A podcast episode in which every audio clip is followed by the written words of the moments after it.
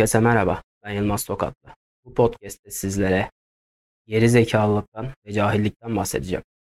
Bu podcast'te geri zekalılıktan ve cahillikten bahsedeceğim derken neyi kastediyorum? Bildiğimiz zeka geriliği ve cahillikten farklı olarak değinmek istediğim birkaç farklı nokta var. Hepimizin bildiği üzere geri zekalılık dediğimiz nokta zekasında bazı sıkıntılar olan ve diğer insanlara göre zekası geri kalmış kişiler için söylenen bir kelimedir. Cahillik ise bazı konularda kendini yetiştirmemiş, bilgi alma konusunda bilgiyi reddetmiş ve bazı şeyler hakkında bilgi sahibi olmadığı için de cahil kaldığından dolayı saçma sapan konuşan insanlar için söylenen bir kelimedir, kabaca bahsetmek gerekirse.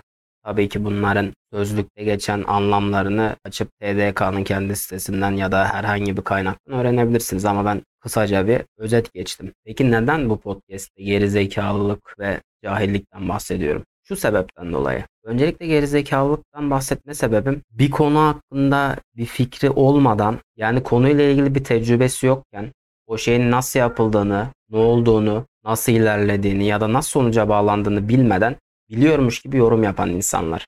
Buna bir nevi cahil cesareti de dene, denebilir aslında gerizekalılıktan ziyade. Her ikisidir de aslında.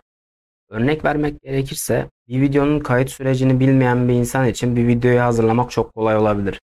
Ya da bir grafik tasarım çalışmasının ne kadar sürede ortaya çıktığını bilmeyen insanlar için basit bir bayram kutlama görseli ya da bir milli bayram kutlamak için hazırlanan görsel üç beş dakikada oluyormuş gibi bir düşünce oluşabilir. Ama bu böyle değildir. Kimi zaman beş saat, kimi zaman daha uzun süreli çalışmaları gerektiren işler oluyor. Ya da örneği çoğaltmak açısından beş dakikalık bir podcast'in çok kısa bir sürede ve çok kolay bir şekilde kaydedildiğini zanneden insanlar da var. Ne var ki alıyorlar, kaydediyorlar ve bitiyor gibi bir düşünce var ama bu kesinlikle doğru değil. Bunun kaydedilmeden önceki bir aşaması var, kaydedildikten sonra bir hazırlanma, montaj aşaması var, bazı filtrelerin yapılması aşaması var, sesin daha düzgün gelmesi açısından ya da arkadaki gürültüyü kaldırmak açısından. Var da var, yani envai çeşit örnek verebiliriz. Bu gerizekalılık durumu bir şeyi bilmeden söylemesinden ziyade gerizekalı olduğunu bilmemesi o insanın daha büyük bir sıkıntı. Neden diyeceksiniz? Bir şeyi bilmemek değil, öğrenmemek ayıp derler. O yüzden bilmiyor olabilir ama öğrenmiyorsa bu onun ayıbıdır. Gerizekalılık konusunda asıl can sıkıcı olan nokta ise bir şeyi bilmeden konuşması değildir bir insanın.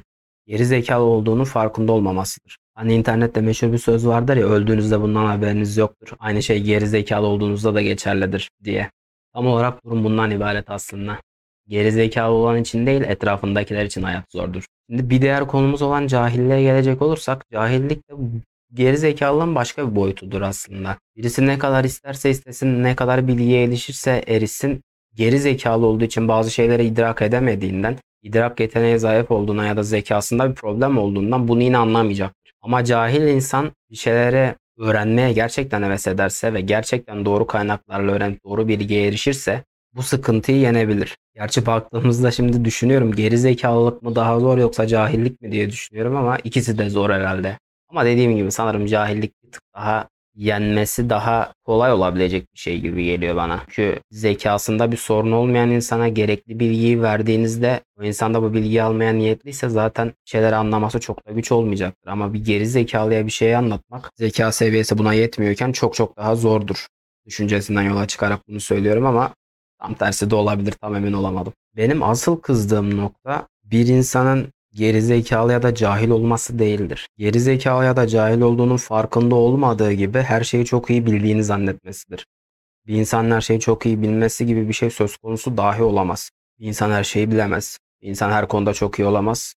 Bir insan her şeyi çok iyi takip edemez. Bu mümkün değil hayat şartlarında. Buna ne yetişmek mümkündür ne bunu hayata geçirebilmek mümkündür. Bu imkansıza yakın bir şey. Bir şeyi bilmiyorsa bir insan bilmiyorum diyebilmelidir. Bir insan bir şeyi kesinlikle bilmediğini söylemiyorsa, söylemek istemiyorsa zekasında bir sorun olduğunu açık ve net bir şekilde düşünüyorum açıkçası. Ya da bir cahillik kırıntısı olduğunu o kişide. Şahsen ben bazı konular haricinde hiçbir konuya dair bilgi sahibi bir insan değilim. Birçok şeyi de bilmiyorum. Bilmediğimde açık ve net bir şekilde söylüyorum. Bu ayıp bir şey değildir çünkü. Her insan her şeyi bilemez.